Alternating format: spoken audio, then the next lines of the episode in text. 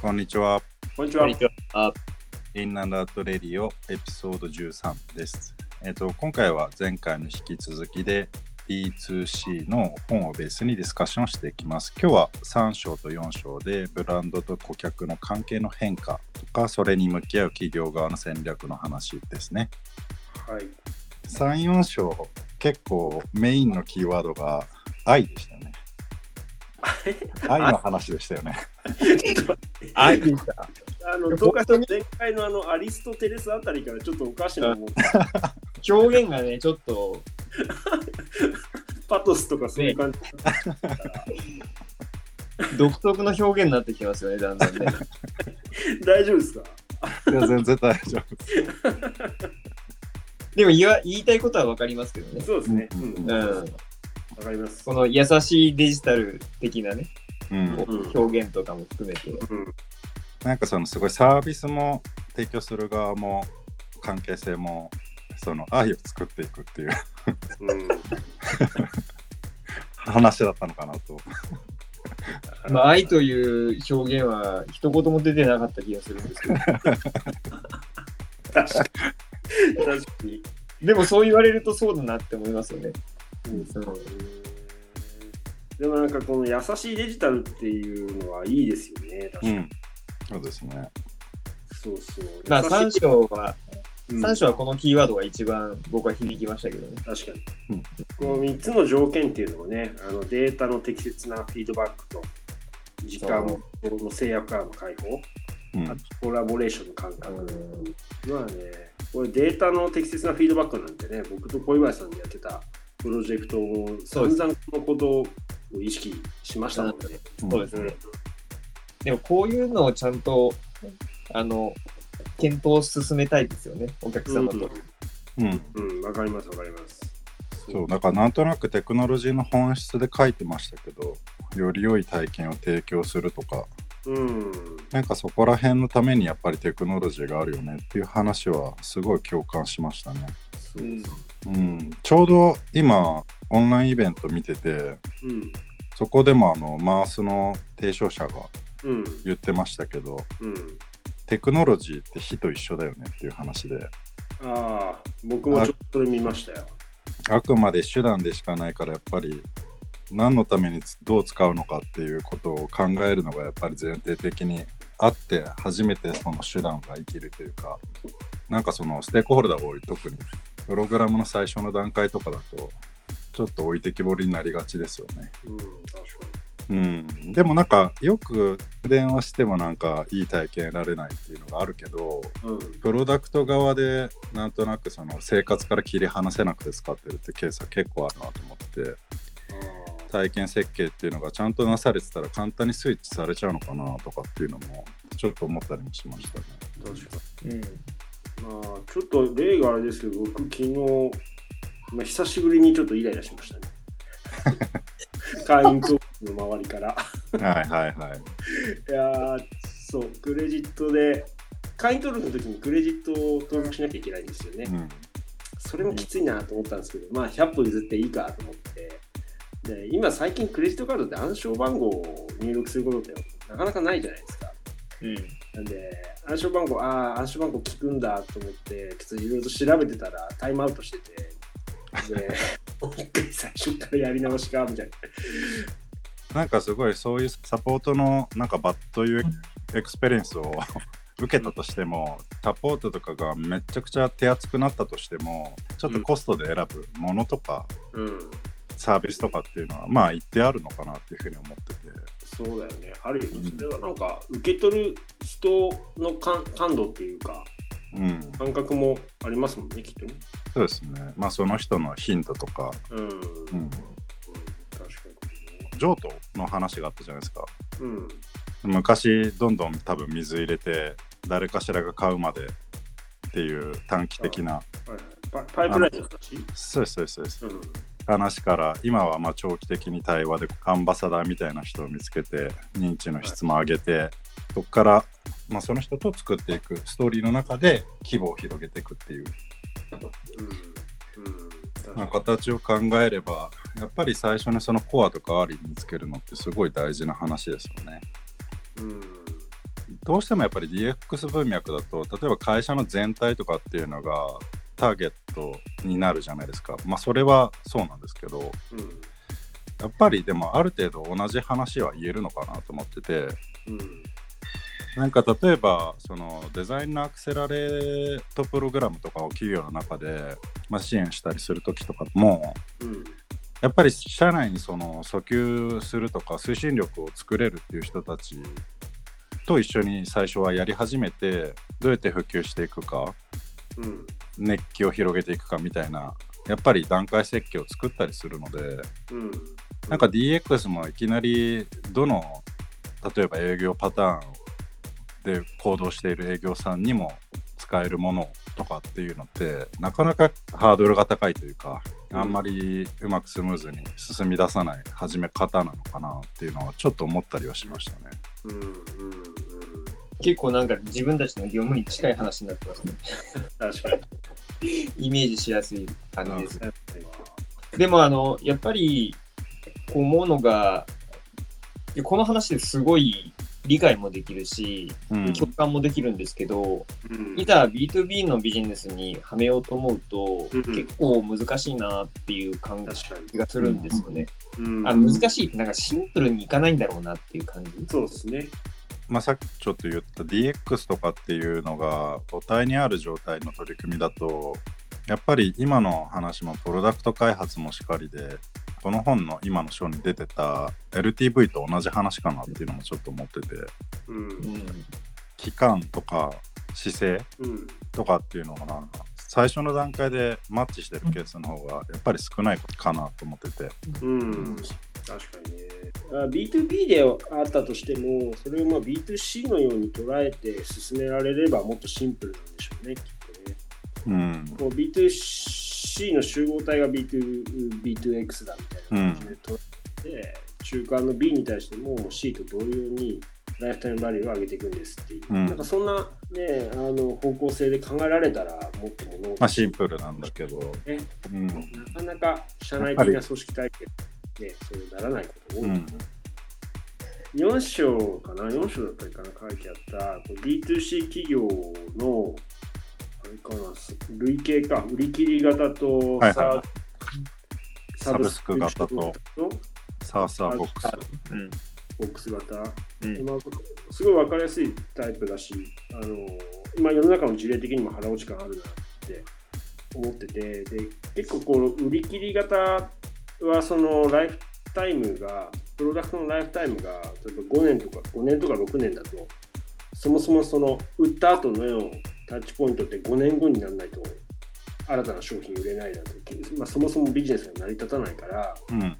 結局その間を埋めるようなサービスラインナップを広げる方向性でやっぱ物事を考えていかないうんサービス領域を増やしたりと、とかサブスクリプション側はもっとタッチポイントを増やしていくっていうそれこそアップセルみたいなことを、うんああそこら辺の話ですごくあの僕腹落ち感があって、うんうんうんなんか大前提としてビジネスをやっぱか企業体なんで拡大させていかないといけないっていう中でうんどうそのコンシューマーとのライフタイムをこう作っていくのか拡大していくのかある程度その D2C 企業もある程度のところまでグロースした後ってそこで皆さん多分悩むポイントが来るんだろうなっていうのはこれ読んでてすごくね納得感があったんですよね、まあもしかしたらそこで B2B の舵を切るみたいな会社さんもいるかもしれないしうんまあ、わかんないですけどね。うん、これはすごく、なんか、ノウハウとしてすごい使えるノウハウだなと思いましたね。うんなんかこう後付けデジタルとかデジタルネイティブの話もあったじゃないですか。うんうん。だからどうしても今見えてる、まあ、物事というか、まあ、ビジネスはほとんどやっぱ後付けデジタル、まあ、そういうポジションにいるのかなっていう感じがしちゃうんですよね。うんうんうん。なんかいい表現してるのありあってうんマースの人が言っこれも言ってたんですけど、うんまあ、テクノロジードリブンのケースとかですよねソリューションドリブンとか、うん物ありきでっていうなんでそれをまあビジネスの部分最適みたいなことを言ってたんですけどうん、すごいなんかその言葉はすごい腹落ち感がありましたね僕は。うんうんだからまあデジタルというか技術を使うっていうことは、まあ、あの、どんな形であれ必要なんですけど、まあ、さっきの冒頭の話じゃないですけども、使い方になるのかな、この辺は。まあ、使い方を考えれば、後付けデジタルでもデジタルネイティブのやり方に近づくのかどうかっていうのもちょっと難しいところなのかなっていう気もするんですけどね。やっぱり僕そのさっきの全社員がパイですみたいな考え方ってうん。やっぱりあんまりしっくりこなくてその例えば DX とかだとうん。もう全社員が活用することでできなかったことが提供されるみたいなはいはいはい。なんかだから共通的なプロセスの形とかを定義してとかうん。うん。なんかそういうは発を社内に浸透させていくっていうような話。あそうですそうですそうですうんうんうん。でそれもやっぱりあんまり D2C と変わんないのかなと思ってていきなりやっぱりパイになるからそもそもそのシステムによって恩恵体とか情熱を持てる人たちの愛情を取りきれずにうん。なんだかよくわかんないサービスで誰も普及してくれなくてっていう結うん局誰も使ってくれないっていう状況は、業務システムとかだって結構あるあるじゃないですか。ああ、確かにね。うでもなんか例えばちっちゃくそれこそスラックとかも始まりそうだと思いますけどなんか誰かこれいいねとかって始めてん。うん。なんかうん使ってる人が増えていく方がうん。なんか正常的に社内に普及してるケースの方が多いんじゃないかなと思っててああ、確かにな。一部の、あれですよね、もうエヴァンジェリストじゃないですけど、コアユーザーを見つけましょうっていうう話、ん近いアプローチですよ。うんチャットワークさんもそうなんですよね。もともとこの副代表だった山本、山本兄弟の弟の方が、個人的につ使うように作ってたんですよね。うんうんで、あ、これいいかもね、みたいな感じになって、社名もチャットワークにしちゃって、なっちゃうっていう。まあすごい成功体験ですよね。うんうん。最近だとねあのオンライン増えて見ろとかうんよくその反応があるじゃないですかうん。これいいねっつってうんうんうん。実際使ってる環境にまあ共通体験してうん。なんか使用範囲がいろんな人に展開していくみたいな、うん。その制約ルールみたいなのをいきなり手渡そうとしている印象なんですよねその全社員とかをパイにし始めた瞬間にパイにするっていうのは、ターゲットとして全社員にこう提供しましょうとかっていうことを提供してる。全社員の例えばなんとかプロセスの効率とかって考えるあとあ、なるほど。全社員をやっぱターゲットにせざるを得ないって考えがちだからなるほどね。どうしてもそうなるケースが多いな確か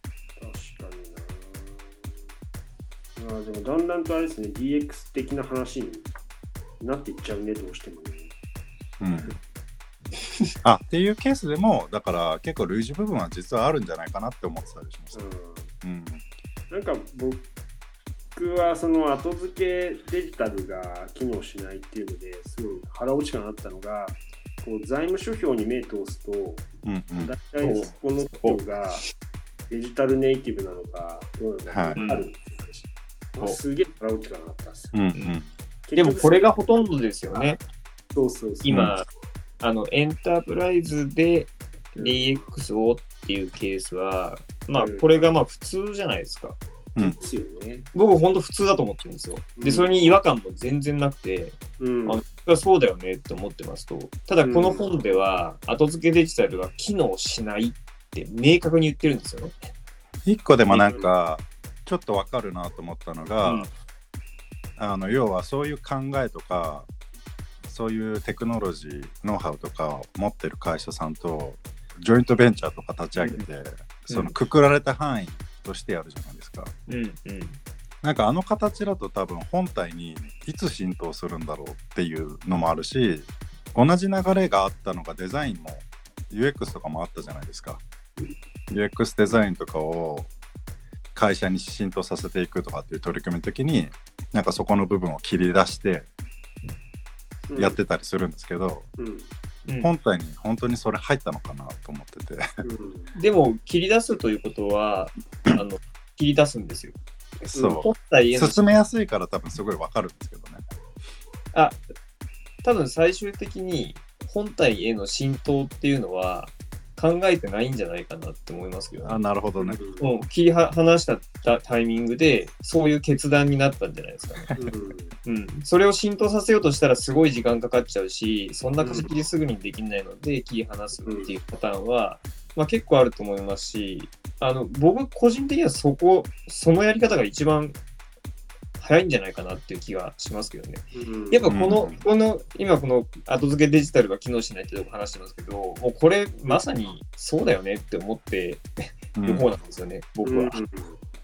まあまあ確かにもともとある文化とかスタンスを塗り替えるよりかはうん環境を変えた方が早いよねっていうそう話とも例え近いでばす、ねあの、ちょっと変わっちゃいますけど、DevOps とかあるじゃないですか。うんはい。 DevOps のアプローチって、結構その既存の運用を変えましょうみたいな話なんです。はい。だから、いざ始めるとものすごいやっぱ時間かかっちゃうんですよ。はい。だってそんなすぐに変わらないでしょみたいな。うんうんうんでもう既存、既存、今までやってきたやり方とか、プロセスを変えませんか、うんスキルセットも変えましょうんうんう、マインドセットも変えましょうみたいなアプローチなので、いや、そもううんれはね、完全に生まれ変わりですよねそれでそう、リボン、リボンプロジェクトですからね。あだからそうなると、やっぱ難しいよなと思っていて、だから結局、あの、プロダクト開発も含めて、その DX 分野で新しいこと始めますって言っても、結局はそのどこかで DevOps 的な話も出てくるわけじゃないですか。うんはい。運用も入ってくるのにね、内製化とか考えれば。で、うんそれを既存の組織に、あのーなんていうんですかね、こうアドオンしてというか、と一緒に、あの途中から進めていくっていうことも、まあ、結構ハードルが高いですよねっていう。うんうだんかうんうんらそうなるとやっぱり、こう、スパンって、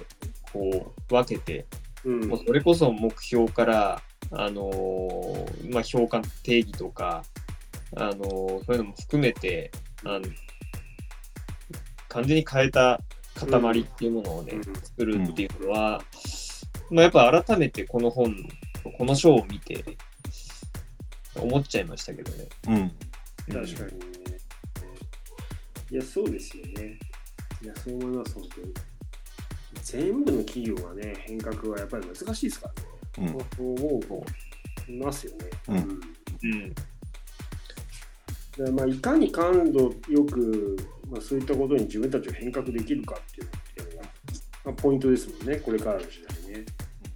僕結構この後付けデジタルなんなんだろうな反応してしまっていやそれあるよねって、でこれがやっぱ無理だっていう話になると、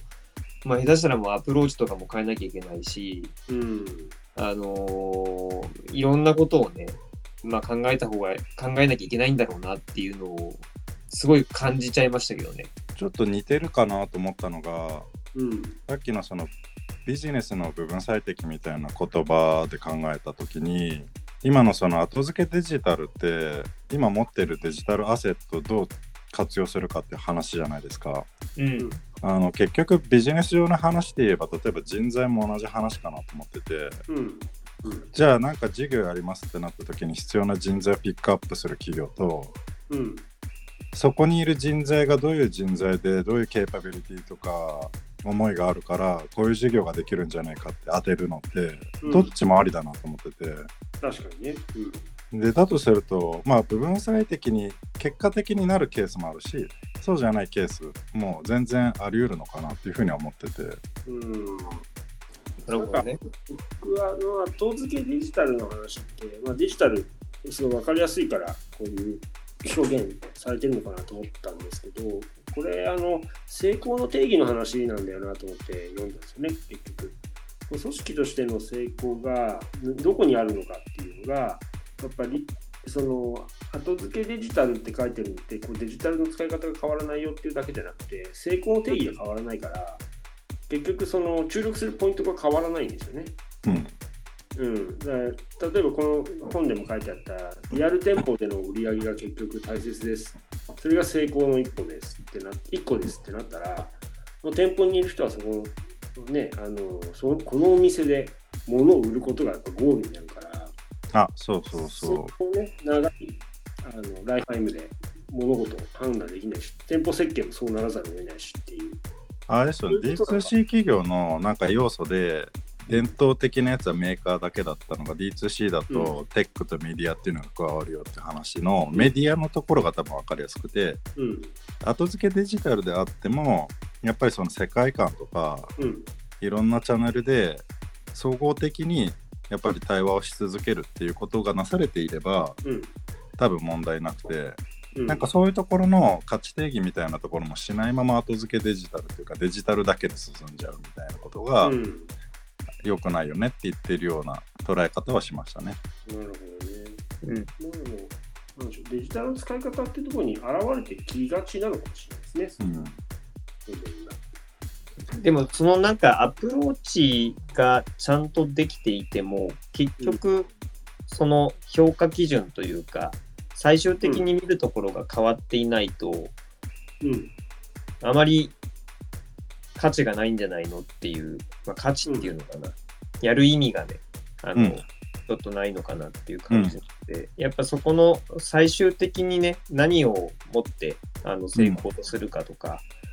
どこの数字を伸ばしたいのかとか、あうんのどこの体験を良くしたいんだっていうところがやっぱ先行しないと、ううんんうんメディアの出し方とか技術の使い方をどんだけ洗練させても、まうあ、ん絶対にあのデジタルネイティブのあの D2C 企業にはあのー勝てないんだろうなっていう感じはすごいしちゃいますけど、うんまあそれがまあさっきの話に戻っちゃうけどあの会社全体のねあの話になるのか 会社全体の方あ針そうそう、ね、沿っていくのか、こう切り離して、もう本当に別の、あのー価値定義をしていくのかうんっていうところが、まあ、一つのポイントになるのかなっていううんね、うん感じがしますけどね、ここは。なんか受給者側の、まあ、時間軸も D2C 企業持ってるって話ありましたけどうん、サービスとしてもやっぱ時間軸で考えた時にやっぱりサービスの規模が広がる、まあ、その受給者が増えるうん、とかって話になるとやっぱり体験もその個人の体験個人の顧客って書いて顧客って書いてましたけど、うんっていうフェーズからやっぱりまあ一般的に書かれる顧客になるフェーズっていうのがうん別であって成長していくと。うん、でその時はやっぱりその個人の体験じゃなくてやっぱ相対的な人としての体験価値とかっていう風にコンセプト自体も拡大していかないといけないわけで。うん、でそうなった時になんか個人の体験が人々の人の範囲になった時にあダメだってなるコンセプトって多分あんまり良くなくてそもそもだかうん、うん、らそういう時間軸は多分初期段階でも本来ある必要があってうん。でもなんかなんかそこそれこそが世界観なんだうんうんうんと思うんだよね。あのー、戸川さんがね、今日言ってイベント、あのビビッチさんがやってる L&UX っていうイベントで、結構面白いんですけど、あのー昨日かな月曜日、初日だよね。あの、うんテンセントの UX デザイナーの人のはい話、で、テンセントなんてもうほぼ、ね、社会インフラみたいなもんじゃないですうか。んビチャビチャットから始まって、うんそれこそね、ビザの手続きまでできますみたいな。その人も言ってましたもんね。あのうんどっかのタイミングで、個人は見るんだけど、どんどんそのインフラ的な感じになっていくと、利用用途とか広がっていったりとかすると、うんどこかでこうマスを見な意識しなきゃいけないっていう時に、うんその時にこう数字だけ見るのか、いや、俺たちはこれを大切にするっていうふうに、ここは変えられないっていうふうに見るのか、なんかそこがすごく大切ですみたいなことをね、あのおっしゃおっっしゃってましたねあーすそれこそが、まあ、この立主で言ってる世界観、うんブランドのです世ね界観っていうところなんでしょうね、きっとね。うんうんだからどっかグロースしてる時に結局数字だけ見なくなっちゃうみたいなところに、ね、陥っちゃったら、まあ、そのやり方こそその後付けデジタル的なアプローチなのかもしれないですよね。うんうんあとなんか一個話したいのあったんですけど、うんうん3章4章でまあ言ってたそうんのお客さんとの関係性でいう競争って言われるところなんですけどうんなんか競争って言われてるけど結構ビジネス側の目線こういう競争って多いじゃないですか、うんうんまあお客さんの声を聞くだけとか、うんオープンイノベーション的に最初にアイデアもらってっていうような競争とかうんうん、なんかそこは結構この D2C の競争って言ってる部分との世界観の違いはあるなと思っててうん、その取り組みをしている以上はやっぱりビジネスとして成長していかなくちゃいけないっていうような、例えば数字的な責任とかを持ってるのはやっぱり自分たちでお客さんはそうじゃないみたいなわけとかもしかしたらあるのかなんかあんまりうまく進んでるっていうかうまくその顧客と一緒に競争している大企業のサービスってあんまイメージがなくてなんか顧客と企業側っていうの結構分かれてる印象なんですよね。うん、うん、うん。でそれってなんでだろうなと思ってて。ああ、確かに。僕もね、これ、結構この話ってあるじゃない。お客、こ顧客、おまあ、お客さんと一緒にフィードバックを得ながら作っていくんです。サービス作っていくんです。プロダクト作っていく。まあ、ある種、すごくあ大切なアプローチだなって思うんですけど、こう、自分もそこまでうまくそれをやれた経験ってないし、うまくっていうか、なんていうのユーザーリサーチみたいなのしたりとか、ユーザーの声を聞く、これはやってます。でも一緒に作ってるっていうレベル感でやってますかって言われるとうん、いや果たしてそこまでいっていけるのかなっていうのはなんか東海さんの言う通りちょっとイメージがつかないとかあるんですよね。うん、でなんか昨日かこれも昨日かあのスラロームの保坂さんが出てるポッドキャストの皆さんにもねあの URL シェアしたと思いますけどあれ聞いててあ確かにそうなのかもなと思ったのがあなんかあの保坂さんが言ってたのがシアトルから日本に帰ってきてあの仕事とかコミュニティに対する考え方っていうのがアメリカと日本全然違いますって言って。うん、シアトルはその例えばマイクロソフトがいて、アマゾンがあってっていうような、まあ、テック企業たくさんあって、うんもう企業の枠を超えて、そのコミュニティ的に、あそこ何やってるんだい、君の会社みたいな、でも日常的にそういったコミュニケーションがありますと、うん、でコミュニティという考え方がもう結構日常に染みついてます。で日本に帰ってくると、結構に日本の方が仕事のオンオフっていうのがうん、うん、う激んしくて、っていうなんかそのコミュニティっていう文化自体があんまりこうこ日本っていう社文化に、まあ、なんかそんなに浸透してないのかなっていうふうにちょっと思っちゃったんですよね。なんか浸透はしているけど、うん、その仕事とそプライベートみたいなそう分離がすごいあって、コミュニティはプライベート側にすごい振られてる感じがしますよう。そうそうそうそうだから地続きじゃないっていうかうん、で結局企業と顧客も地続きじゃないみたいなうん、どうですかシアトル行ってて。あ、そうそう。コミュそうですね。なんか、あのーコミュニティイベントってすごいあるんですよ、向こうも。うんで、まあ僕も何回かこう参加させてもらったんですけど、なんかね、感覚的にオープンな感じうんの空気感がありますと、うんビジネスとプライベートっていうところに関しても、あまりその、なんか、境目がないっていうのも、なんかね、やっぱコミュニケーションが好きなんだろうなと思って、あの、うベんースが、それがあるもうベースがその好きなんですよ。うんだからもう初めて会ったら、もう握手して、なんかこう、話を始めるとか、うんうんあのーコミュニケーションのその起点の部分っていうのが、ものすごい多いというか、うんあうんのあんまりなんか日本人ってやっぱそこら辺違う感覚があるので、なんか単純になんかその比較をするのも変なのかなっていう気もするし、まあそれによって、なんか普及とか、あの、あんまり根付いてないっていうのも、まあ、なんだろうな、正確なこう比較になってない気が、あうーん、なんかタイプの違いですよね、それ。そうなんか誰が主体で作ってるのかとか、誰が運営してるのかとか、どういう比率で、あのー何人がいるのかっていうだけでも、なんかね全然違うものが出来上がるんだ。だからそこら辺ってでも、なんかもう、どうしようもなくて、多分その、確かにね。いや、あの、教育的な部分もすごいあると思うし。もう全然どうしようもないと思う、そこは。なんかだから僕僕らがやれるモデルでそのその企業側だけでものを作っていくんじゃないっていうやり方をこう考えてた方がいいんだろううね。ん、そうですね。そ僕うなんか、ちょっとトータルな感想がちょっと一個あって、はいはい。先週言ってたその商店とかでもともとやってた商いのスタンスに結構近いんじゃないかなと思ってて、うん。あの時ってやっぱりなんかそこの単独で売るっていうよりも、やっぱり買いに来る人たちは近所の顔見知りで、うん。もうひなんか必然的にライフタイムバリューを考えてうん。やってたっていううん。ところだからなんか少しそういう意味での原点回帰みたいなニュアンスがちょっとあったりするんじゃないかなうん。なんかそのニュアンスが日本だとちょっと分かりやすいのかなとかって思ったりしましたね。うんまあだからそういう、あのビジネスの仕方が可能になったんですよね、デジタルの力でね。うんうんうん。ねで結局それをだからうまく使えてないんですよね。うんあのそういうふうに捉えるのがいいですね。なんかだからやっぱり効率とかツールとかそういうふうに一時期ね、あそのうね行動的に振り切った時代っていうのがうんあったわけで。うんうんやっぱりそうなってくると、もう、またちょっと繰り返しになっちゃうんですけど、こうちまあ、組織とかチームでな何を届けますとかっていう、やっぱ世界観みたいなのがすごく大切になって、結局、それをやろうとすると追っかけるべき指標値とか、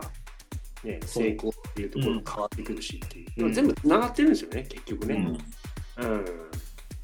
らなんかど、もう何を考えるにしても、一旦ちょっとまっさらにして、うん組み立ててみませんっていうのがいいのかもしれないですけどね。うんどうしてもやっぱ、今までのやり方とか、なんだろうな、しがらみみたいなものとか、あのルールとか、まあ、そういったものをこう意識して物事がスタートしちゃうので、もう一回何もない、何もゼロスタートで考えてみませんかってうん言った時には、またなんか違う、なんか絵が描けそうな気がしますけどね。確かにねうん。結局何がしたいですかっていうね、うんうんね本当にね。そうそう。やっぱだって彼女と付き合いたかったらなんかうん、メールとか増えるじゃないですか。 そうそうそう。だからそうそう。あの、ホーホームトライオンとかすごいなと思って、この1回の試着サービスの間にやり取り9回メールを確かにねとか。うんこれ多分、いわゆるカスタマーサポート世界の中では絶対考えられないですよね。まあサポートって言ってるし。あれちなみにホームトライオンってあのメガネメーカーさんですね。ウェイウェイビーそう、パワーカーイワーパーカーそうそうそう、やってて、そうですよね。なんかアイディアとしては出すけど、結局、なんか結局踏み出せないアイディアうん。なのかもしれないけど、それね地道にやるっていうのはすごいですよね。それ自体がやっぱり手間じゃなくてそのサービスを大きくするっていうかしていくやっぱり大事なインタラクションだよねって捉えるのがそうそうそうそう。大きな違いですよね。なんかそういうなんか判断の一個一個にね、なんか結構現れていきますようね。ん、結局でもここのやり取りでエンゲージ高まって SNS で広告費結局下がってっていう話とかはまあ分かりやすいんで、なんかある程度数字とかが世の中に広がってくれば普通に大企業もやりそうな気がしますけど。でも今ふと思ったんですけど、例えば今,、ま、今みたいなね、そのプロセスを考えたときに、うんいやいや、こんな、そんな手間になることやるわけないじゃんみたいな、何の価値があるんだようんっていう人の方が多いじゃないですか、うん絶対にね。で、それを、いやいや、そんなことないよと、それこそが価値じゃんって思う人、その少数がいるわけですよ。で、その人たちが成功っていう、まあ、事実がありますと。うん言った時に、やっぱ今僕らって何かを始める時に結構大人数で始めたりしますよね。ううんんうんうんあれってやっぱ悪ですよね。うんあの合議モデルですよね。そうだよねあれやっちゃうとどうしてもその割合がどんどん増えてしまってうんなんか新しいと思われるというか、まあ、もしかしたら本当に失敗しちゃうかもしれないけど、うんでもそのなんかチャレンジとかあのちょっと今までとやり口を変えるって言ったところがどうしても潰れちゃうんじゃないかなっていうふうに思うんですよね。なんか熱量が分散しちゃうイメうんうーんジですよね。そうそうこ量と質が分散しすぎちゃう、だから支援する側の僕たちのサービスとしたら、なんかそういう時にこう乗っかれるかどうかって結構重要かなと思って、うんいやこもう本当そう思いますよ。あの最近なんだかな、よくこうコメンテーター、テレビのコメンテーターの人とかが、どうしても否定的な話をすることが多いですよ。うん、それはまあ当たり前の話で、世の中のチャレンジって9割方が失敗するから、うん否定的なことを言ってた方が、うんうんあの正解率が高いんです。いやもうすごいもう目から鱗だな確かにでそれって本当の株ですかって話でうん、そのねせし成功があの少ない1割の人たちがより自信を持って前に行けるのが、ね、本来の壁打ちのあるべき姿なんだけど、うん、う、うんんうん自分の正解率を上げに行ったら絶対ダメなんだろうなって、うん、うん支援する側のスタンスとしてめちゃくちゃ大切だなと思ったんですよ。うん、うんう、ん俺批た判ちじゃなくてやっぱりコミュニケーションとしてはねそう観点を新しい観点を得るとかそういうことですからね、うんそうそうそうそう。うん、これね、めちゃくちゃ重要だなと。僕だから UX デザイナー役者論っていうのを立ててて自分あであ、それはね、 だいぶ前から言ってるんですけどそう、うん結構やっぱり感情移入しやすいタイプっていうのは結構 UX デザイナー向きなんですよねドラマですぐ泣いちゃうと かまあ共感しちゃうっていう 若干こうね、冷静になる瞬間必要だ けどね。最後のトークあたりは良かったんじゃないですかなんか、東海さんの話から始まり。そうですね。まだ続くのかってちょっと思いましたけど、 意外と盛り上がっちゃいましたね。これもう毎回の定番ですよはい、えーっと、今日も時間があの来ましたので、えーこの辺で終了させていただきます。はい。はいありがとうございました。ありがとうございました